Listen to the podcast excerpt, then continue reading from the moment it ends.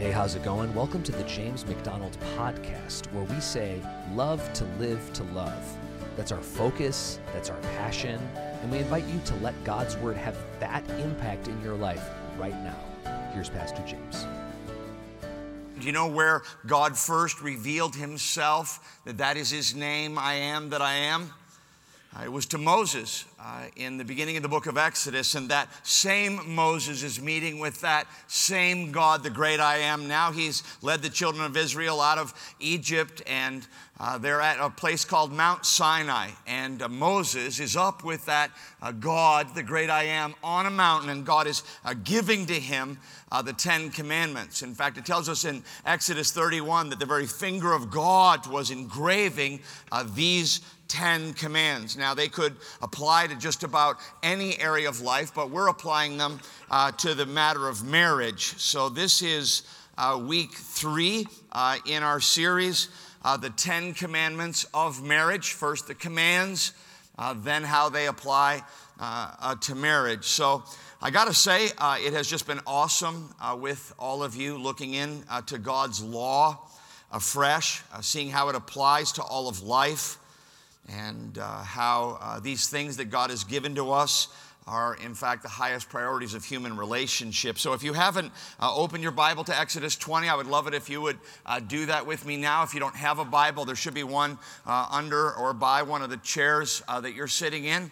And we want everyone to be able to see that what I'm saying and what I'm uh, teaching is coming from God's Word. I'm praying that you will be like uh, the Thessalonians and that you will receive it as it is in truth uh, not the word of man, uh, but the word of God. Someone say amen to that.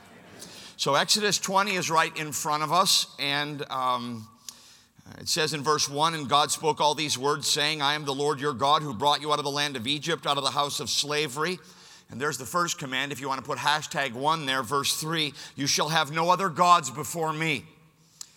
And we have said that that would be uh, applied to marriage, that God will be the first and final authority in our marriage. And then down just a little bit further in verse 5 is uh, what we've called no idols. You shall not bow down to them or serve them.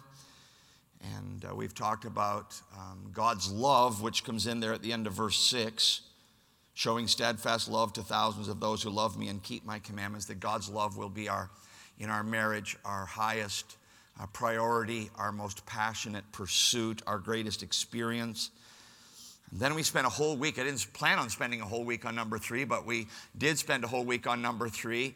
Um, this uh, concept of not taking the name of the Lord in vain. So, no other gods, no idols, no blasphemy, which means representing the Lord accurately, especially to that first and most important of human relationships.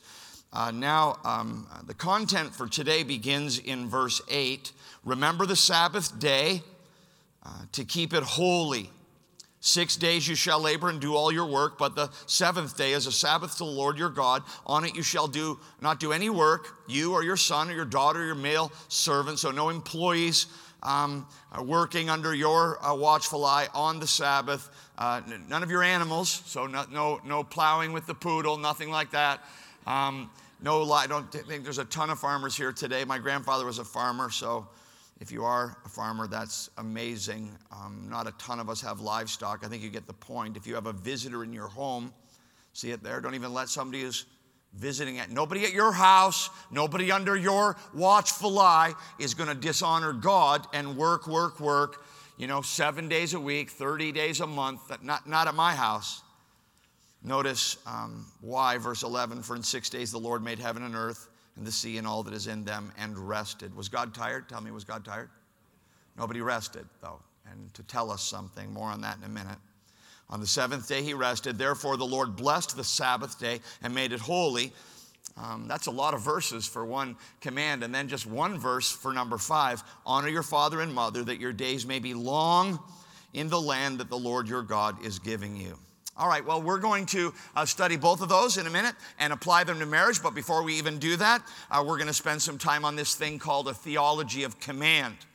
And the reason why we're spending some time on a theology of command is because I want you to see and understand that it really is an awesome thing that our Father in heaven speaks to us 496 times in the Old Testament. The verbal form is used 180 some times. We see the word commandment. I mean, a lot of what God is downloading to us is coming in the form of command. But our culture is so anti authority, so disrespectful of any uh, um, invitation or even welcome to someone else telling us, You tell me what to do. Who are you to tell? And we get a lot of that, right?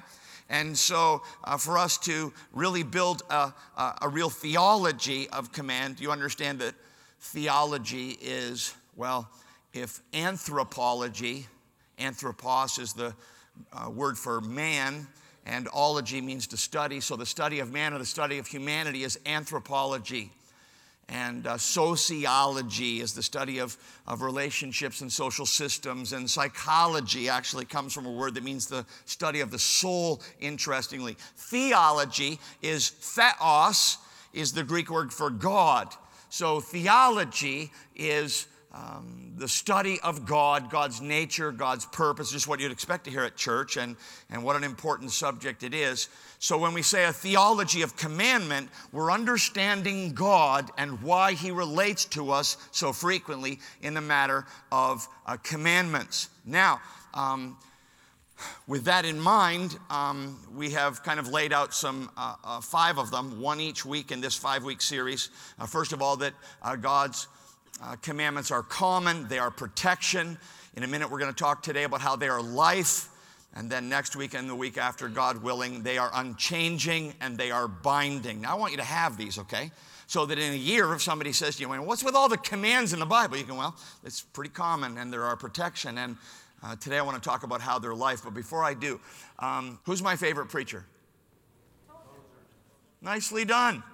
Nicely done. Favorite preacher, A.W. Tozer, uh, 30 years at Southside Alliance Church in the city of Chicago. Uh, died in 1964, or 63, actually. And so I've read so many of his sermons and so many of his books. If you're ever at a pastor's gathering, they'll often say, if you're on an island and you could only have two books other than your Bible, which two would you choose? And a lot of pastors would say, I for sure would say, uh, The Pursuit of God by A.W. Tozer and uh, Knowledge of the Holy uh, by A.W. Tozer. So, all that to say is, is that I'm a pretty big uh, fan of him, but uh, what is, um,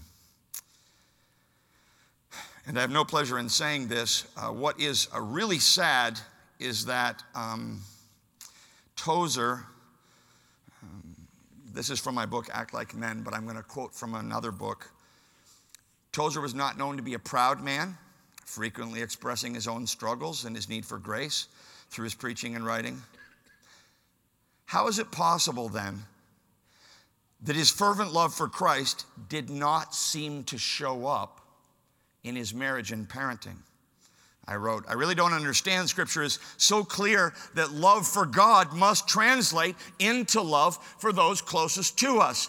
In fact, when Jesus was asked what the greatest commands are, do you remember? Do you remember? Do you remember what he said? He said, Love the Lord your God with all your heart and love your, say it, neighbor. Is like, why doesn't it say family? because that's so obvious, it doesn't even need to be written down. I mean, who would love their neighbor and not love the people inside their own house? So it's so patently obvious somehow, though. Best selling author Lyle Dorsett, um, one of the really great Christian biographers of our uh, generation, uh, a Canadian, by the way, if you care, if you care. Turn your name and say, I don't. Um, Lyle Dorsett, uh, who wrote the book on George Whitefield, for example, also uh, wrote a book uh, on Tozer called A Passion for God, details much that is commendable about Tozer's ministry and walk with the Lord but also speaks candidly about his great contradiction. After his death, his widow remarried, and when asked about her happiness, Ada Cecilia Tozer, her new uh, last name was Odom. She married a man named Leonard Odom. So Tozer died in 63. His wife remarried, asked years later about her time with Tozer. She said, I've never been happier in my life. Aiden Tozer loved Jesus Christ, but Leonard Odom loves me. Now, if that was all we had, if that was all we knew, we might think, well, they got off to a bad start maybe, and he just couldn't dig it out. But actually, the book goes on, quote, by early 1928, the Tozers had a routine. Aiden Tozer found his fulfillment in reading, preparing sermons, preaching, and weaving travel into his demanding and exciting schedule, while Ada, his wife, learned to cope. She dutifully washed and ironed and cooked and cared for the little ones, developed the art of shoving her pain deep down inside. Most of the time, she pretended that there was no hurt, but when it erupted, she usually blamed herself for not being godly enough to l- conquer her longing for intimacy with an emotionally aloof husband. Now, you got to know, that throws me into a massive turmoil because my favorite preacher lost at what none of us can lose at. There's a lot more uh, related to his children. I am not going to go into all of that. I just want to say that when we say God relates to us in commandments, that God's commandments are life. If what I'm doing in this series is not impacting your life, if it's not getting into your life, if you're not having some conversations with your spouse, if you're not adjusting your expectations about a marriage that is yet future for you, if you're not aligning yourself with the, God's word, if this is an exercise that is somehow separated for you from life, the loss is yours. And it's tragic. Deuteronomy 30 19. I want you to look at it. Deuteronomy is the last book in the Pentateuch, the last book of Moses. Deuteronomy 30, 19, at the end of these books, filled with God's law, filled with God's commands, Moses says this I call heaven and earth to witness, Moses said, I call heaven and earth to witness against you today that I have set before you life. That's the law. The law is life, the commands are life. The commands are manufacturer's specification for human happiness. They're, listen, listen, look up here. The commands are the way you work.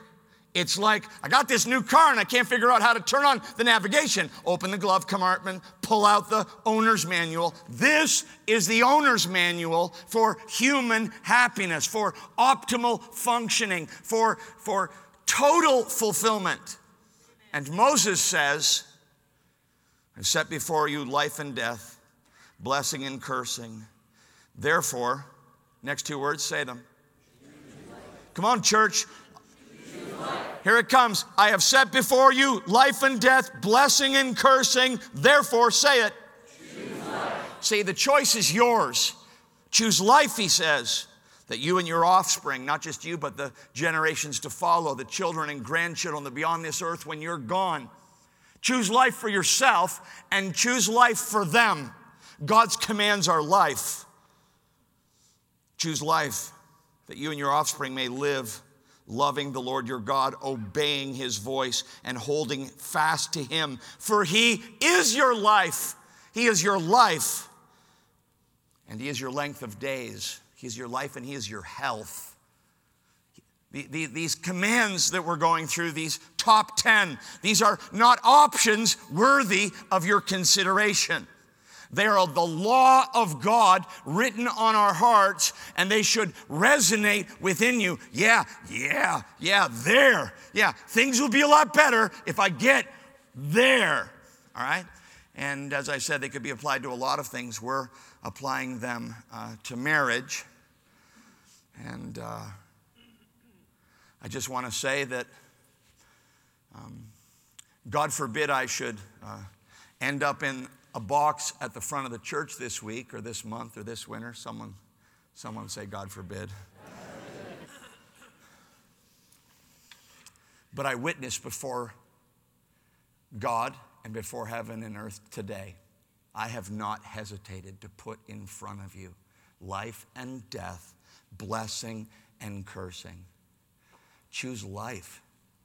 Have a theology of commandment that when you look at these things, you, this is life to me. This is, this is God's heart for my happiness. Now, ready to get into these two? So, two more. Here they come. Uh, the first one, back to Exodus 20. Remember the Sabbath day. Remember the Sabbath day uh, to keep it holy. There's uh, four whole verses on this. In a minute, we're going to have commands coming in four words. Uh, but here we get a command in uh, four verses. This is a lot of content for one command. He wants us to know what it's about, what it means, why it matters. This is a pretty huge deal. Uh, the term uh, Sabbath here uh, is actually um, to cease or desist. If you know what it is to get a cease and desist order, that's not usually great. And God here is giving a cease and desist order. He's like, once a week, I want you to knock it off. Once a week, just say, knock what off? Knock everything off. Knock it all off. I had a pretty uh, bad experience. Just want to be completely honest in church. Last night, on the way home, I preached this, and my wife said to me, You're not doing that. You're not doing that. And she said, I've been listening to you to preach for 30 years. I don't remember sitting in church and saying to myself, ever, he's not doing that. And she said, You're not doing that. And I was under immense conviction preparing it and under immense conviction in listening to my wife and recalling the last three weeks or so. So let the preacher uh, listen and join with the people as we seek to embrace the wisdom that God has revealed uh, in uh, the command that He's giving here. One day a week to cease and desist. Now, um, uh, more could be said about this word from the root sabbat um, um, just keep your finger in Exodus 20 and look uh, um, just a couple of pages to the right at Exodus 31. And uh, here he gives more detail, and I want to just run down for you five things uh, that it says about the Sabbath. Um, Exodus 31 12. You are to speak to the people of Israel and say, above all, above all, you shall keep my Sabbaths. Above all, think of it. Think of all the commands. Above all, why so important? I would suggest to you that this one day a week of ceasing and desisting is God's provision for us to align everything else. And when we just go, go, go, go, go, go, never stop, never inventory, never review. Above all, he says, you shall keep my Sabbaths. Notice this is a sign between me and you. I'm, I, it's a sign, it's, it's like a signal that I send to God. And in my signal to God, I'm saying, I have to stop. I need more of you and less of this. And as I reflected upon my wife's words, I, it would be really hard for you to understand. I, I, base, I work all week, I work all weekend. I work all week, I work all weekend. You should be resting. I'm not resting. No one thinks I'm resting yesterday or today. And I just feel, uh, you know, deeply convicted to search out a pattern that allows a whole day of beginning with worship and ending with reflection, uh, a cease and desist, a total shut off. Uh, no phone, no emergencies, no intrusions, just the things that matter most. He says in verse 14, Exodus 31, You shall keep the Sabbath because it's holy for you. Holy means set apart. So notice that it's a sign and notice that it's holy, it's distinct, it's different. We need to have, I need to have, you need to have. Turn to your neighbor and say, We need to have. Listen, listen. One day a week that is totally different than the other days. One day a week where I don't do the things that I do on all the other days. Now, um, in run the legalists, and the legalists are like, you know, you can't cut your grass on Sunday, and you can't, um, and, and all these things that aren't in the Bible. I'm not going to get into any of that. And of course, Seventh day Adventists are not only does it have to be that, but it can't be on the first day of the week where we remember the Lord's resurrection. It has to be on the last day of the week, like it was in the Old Testament.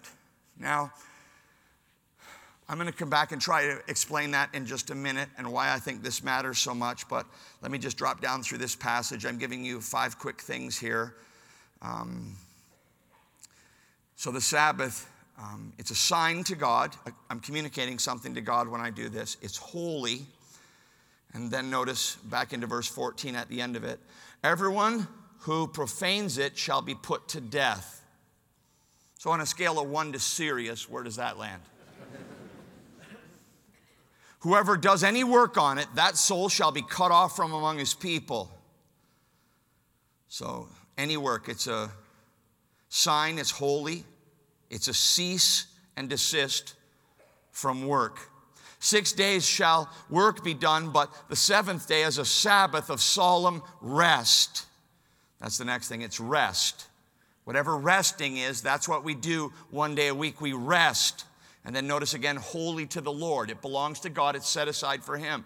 Whoever does any work on this Sabbath, this cease and desist, shall be put to death.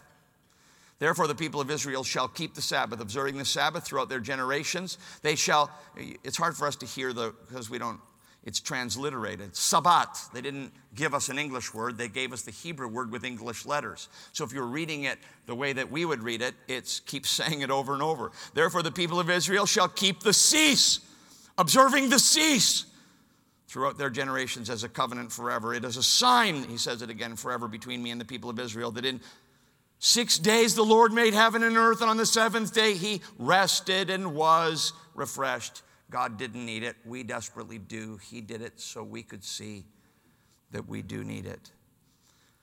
And he gave to Moses, verse 18, when he had finished speaking with him on Mount Sinai, the two tablets of the testimony, tablets of stone, written with the finger of God. So notice it says there in the text, uh, this is a Sabbath uh, forever, verse 17. It is a sign forever. That's the final thing. Um, it's a sign, it's holy, it's a cease and desist from work, it's rest, uh, and it is eternal. Now, um, there is a lot of confusion on the subject of the Sabbath and how that applies to Christians. And can I say this? In I want to be, I want to be super gentle in the way that I say this, because I've already told you that I'm under deep conviction about this myself, and will happily report back to you on my progress. Would you please join me in this? I want to say what I'm about to say now really gently. Should I sit down? Do you want me to sit down? Is it okay?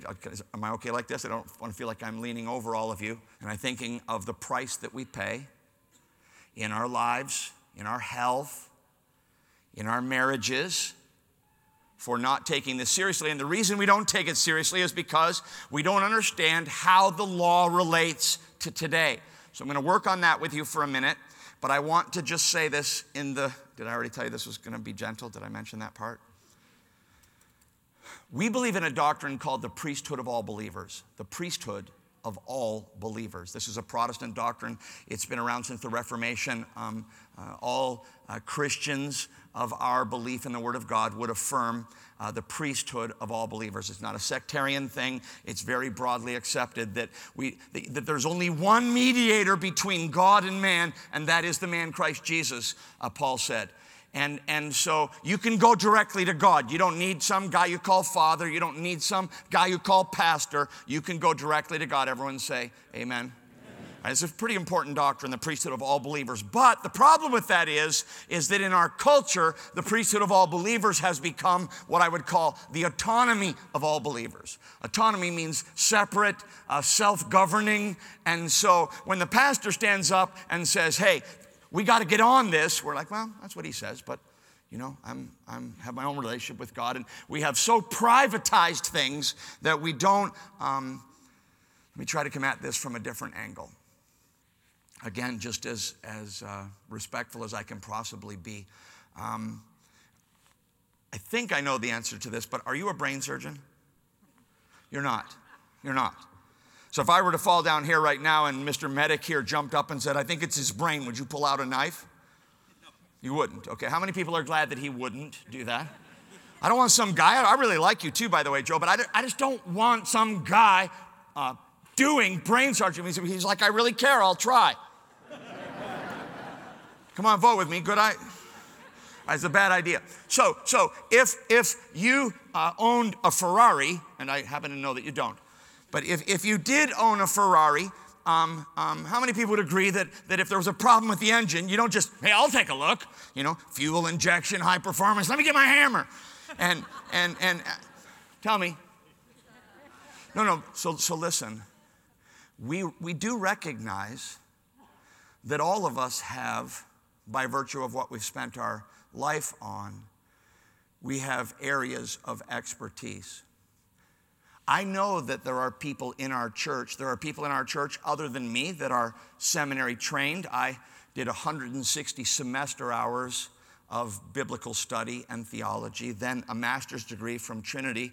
So, honestly, an honor, one of the great seminaries of the world. Then I did my doctoral studies in biblical communication. I've been preaching the Bible for 30 years. So, what I'm about to tell you, some of you know the scriptures well, some of you know the scriptures very well, which is thrilling to me.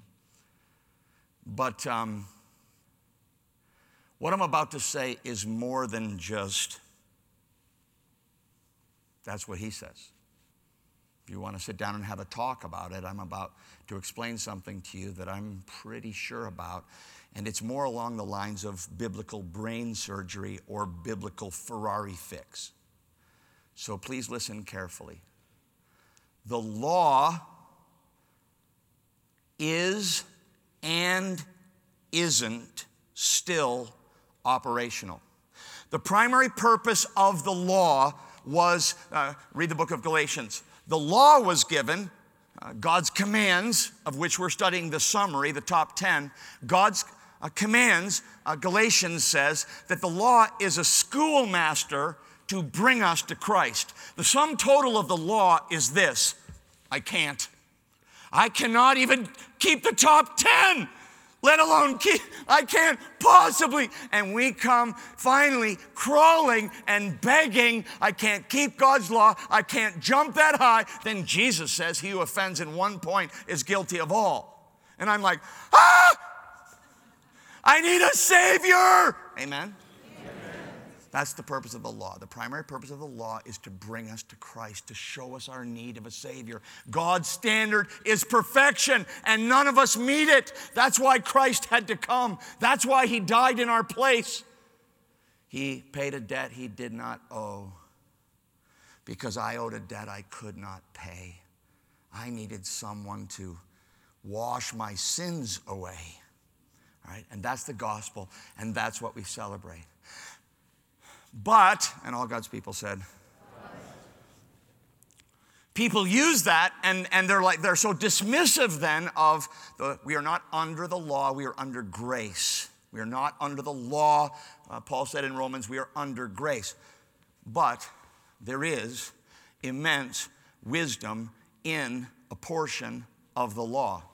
And some of the things written in the law did not originate with the law and that's why this is a bit complicated.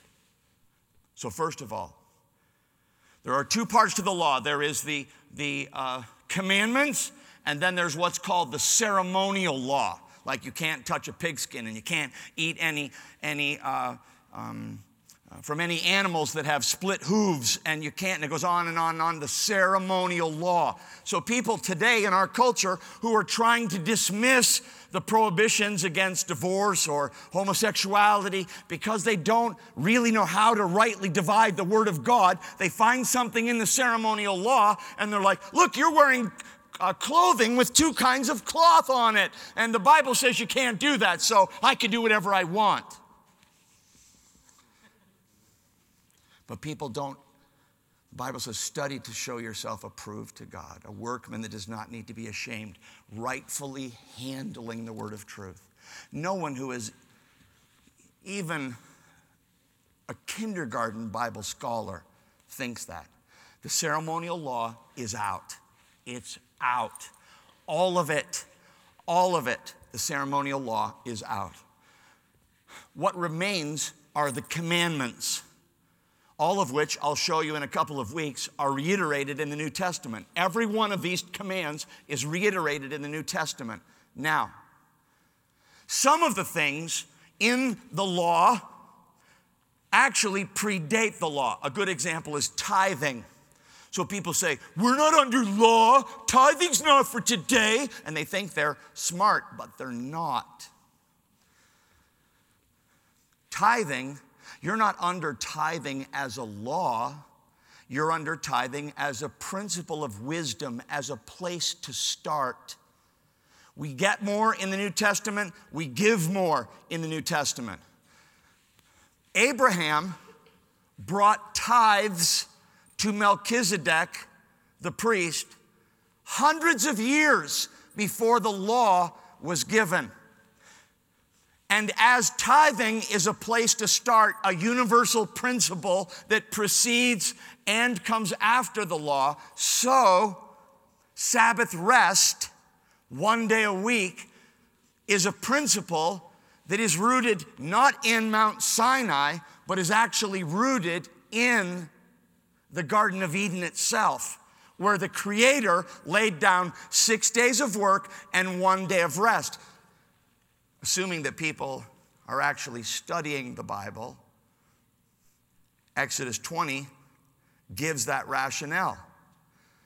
Verse 11 For in six days the Lord made heaven and earth and sea and all that is in them and rested on the seventh day. Therefore, the Lord blessed the Sabbath day and made it holy. So, one day a week to cease and desist is not just something in the law that can be dismissed like the ceremonial law. One day a week to cease and desist is a principle from the Garden of Eden itself. And I am deeply convicted about seasons of my life where I don't and haven't obeyed that and the consequences of that on my health, on my marriage, on my relationships. And I'm blessed, I have a great marriage, but I'm still very concerned about this. And hopefully, I pray in my uh, disclosure, you can find the freedom to admit your own needs in this matter. Well, well, but but but, but I, I, get phone calls, and what about my clients? And, and I'm putting everything into this business right. And when we don't stop one day a week from it, we say to God, I can do this without you. See, that's the whole thing about tithing. How many times have I looked into these faces that are so dear to me and said about tithing this 90% with you and God is more than 100%. How many people have heard me say this? 90% with you and God is more than 100% with you on your own. And if you leave God out of your tithing, that's what you are. You're on your own. You're like, why can't I get no traction financially? Because every paycheck you tell God, I'm better without you. How's that going? It's a step of faith. It's a step of faith that says, you know what, Lord? You can make 90% more than what 100% was. Who, who wouldn't pick the Lord as a first round draft choice? It's on my economic team, I pick him. Right. And Sabbath rest is the same way. To believe, to really believe that the ministry will go further and higher with one day away from it, 100%. To believe that the business will go further and higher with a whole day away from it. Now, to help us understand that, you're like, oh, James, there's a lot of emphasis on what we don't do. We cease, we don't work. Um, notice what we do is we rest. We rest. And let me give you these six Sabbath choices here. I'm pretty quick. I will not work. I will not hurry. Hmm. Hurrying comes from number three. I will not overschedule. Overschedule. I'll bet you five times in the last year I've said to people, kind of kidding, I'm like a doctor. If you want me to be on time, come to the first appointment of the morning. By the end of the day, I'm usually 45 minutes behind. How many people kind of get ticked off when that happens at the doctor's? That my, I'm like that. And it's, am I saying that I think it's good or am I saying that I think it's not good? Not good. I will not work, I will not hurry, I will not overschedule. And then this I will worship. I will worship. I will begin a day a week with worship. Actually, the Sabbath was Friday at sundown to Saturday at sundown. So we're Saturday at sundown to Sunday at sundown. I think that um, Saturday night at church is a great way to begin a day of something different. So whether you choose Saturday night or Sunday, you could make a great case for both of those. Um, it's more about the period of time. Some of you work on Sundays. Um, it's more about the period of time, is what it is. Scheduled, regular for God. I will worship, I will love and care for those I love. When I'm pour into my family, I'm going to sit and consider. Um, I will uh, rest. I will rest. You say, What do I do when I rest? This is the last part. When I rest, I look up. That's the first thing. Look up. And, and I get small and God becomes large. I look up. Then I look back. What happened this week? And what do I need to set right? And what did I overlook? And what will make this week a better week than last week? And then I look inside. What do I need to make right with God, with others? So I look up, I look back, I look inside, and then I look ahead.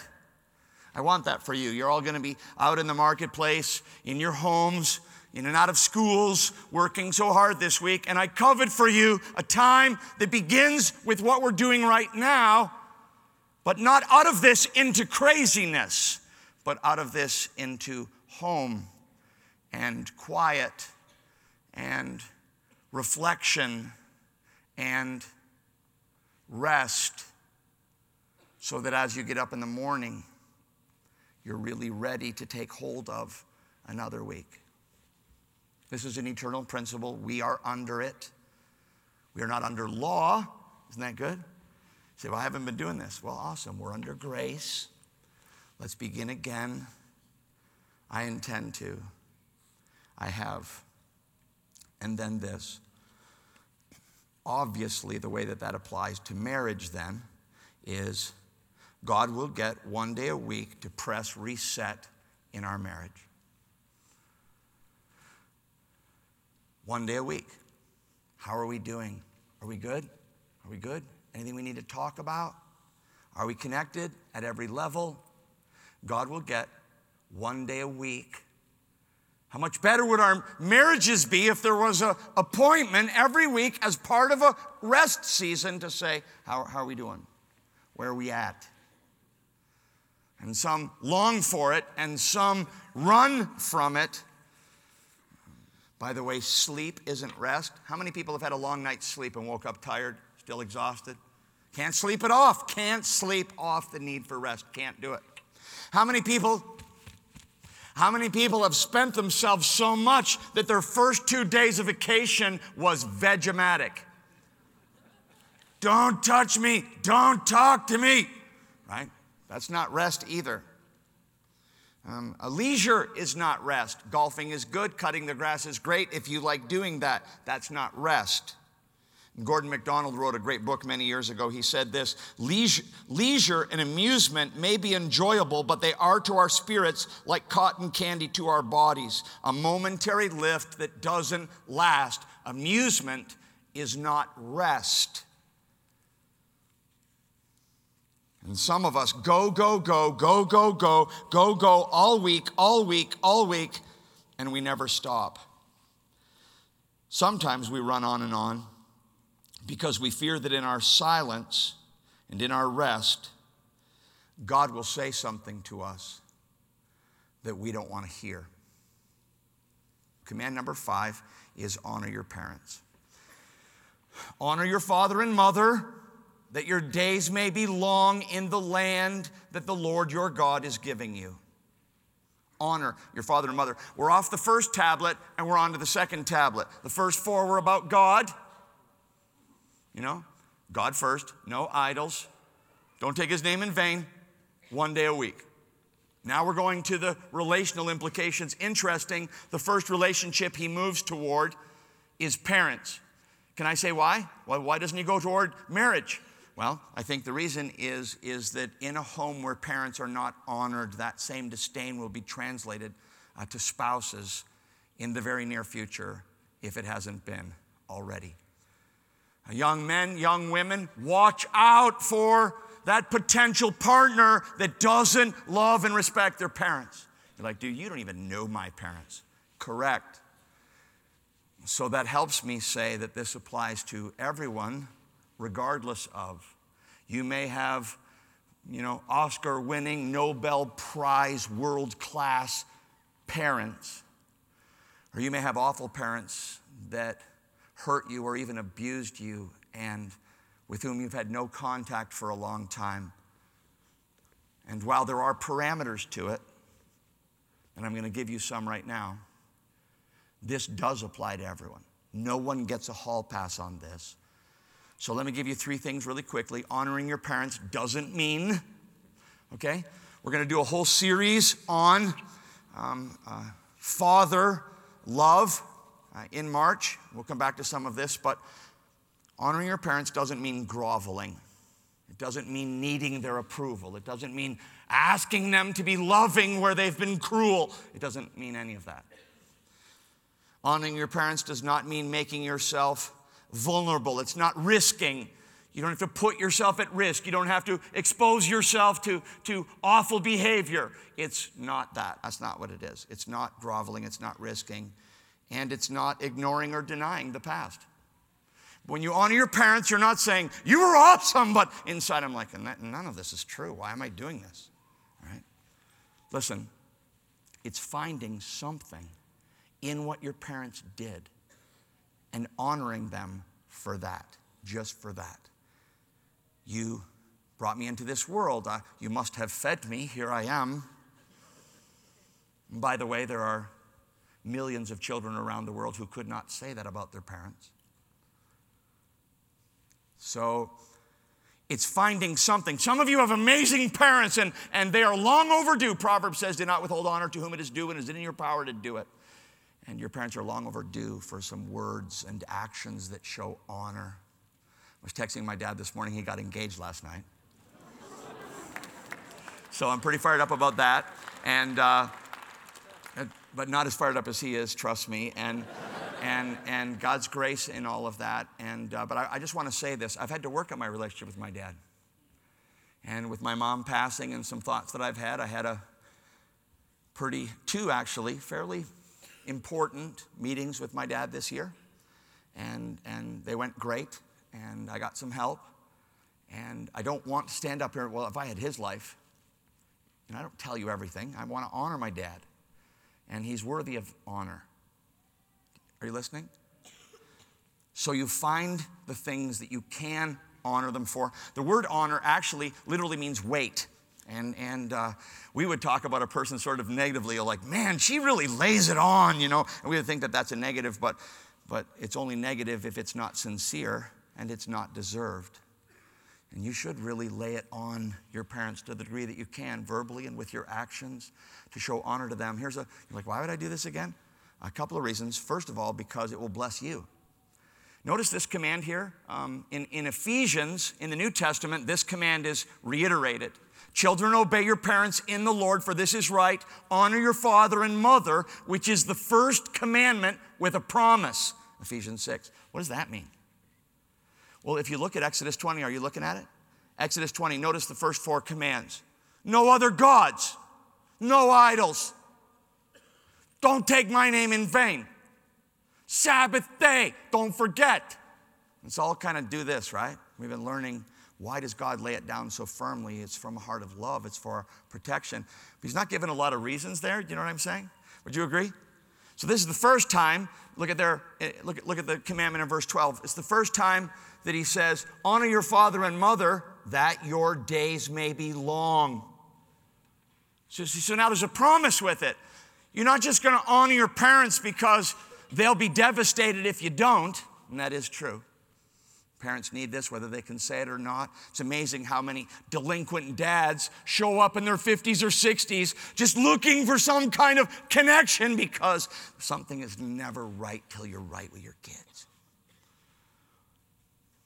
And even if they can't say it, and even if every one of their actions says, I couldn't care less, trust me when I tell you it matters.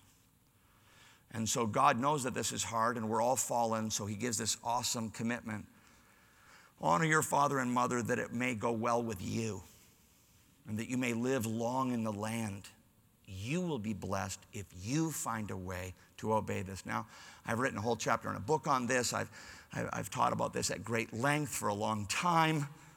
So let's just try uh, to um, apply this uh, to marriage. All right? God's command and promises about para- parental honor will be embraced in our marriage. Okay? So, uh, men, you need to take the lead. And uh, dis, I learned this early on. I got this one. Disrespect for in laws is devastating to marital relationship. Have you seen this? Your spouse can say anything they want to about their family as long as you don't say it. Right? Am, am I, are we in church today? I mean, just trust me on that. And even if they don't tell you it bugs them, it bugs them. They can say, man, oh man. And they shouldn't say it, but you can't say it. And how essential this is. You want your children to grow up in a home where you teach them how to treat you without ever saying a word, just by letting them watch how you treat your parents. Always keep in mind about aging. About aging. Where's a young person? Let me look at a young person. I'm picking you. Um, how old are you? Stand up, 13 year old. Now, hear me on this. As you are, I was. As I am, you will be. All right, you can sit down. Now apply that to your parents. You're, you're, going to, you're going to be that. And every choice should go through the filter of. You say, well, my parents, they were, they were this. Did they, did they know the Lord like you do? Did they have the teaching that you have? Did they have the. Where's the, where's the grace? You say, but you don't know. There was unthinkable things. I, I, I actually have more knowledge than you would realize um, as it relates to some of these matters. And let me just uh, say, um, in regard to uh, parents and honor, even if you don't feel like it, even if they won't receive it, even if they were abusive, focusing on the pain just perpetuates it. Find something good to focus on that promotes that. Honoring them isn't exposing yourself to further pain. It's a step of faith in obedience to God, whose commands are not just common, they are protection and they are life. This made the top 10, is right there. The first non vertical command fix this if it's broken, get this right if you haven't, get back on it if you've slipped away.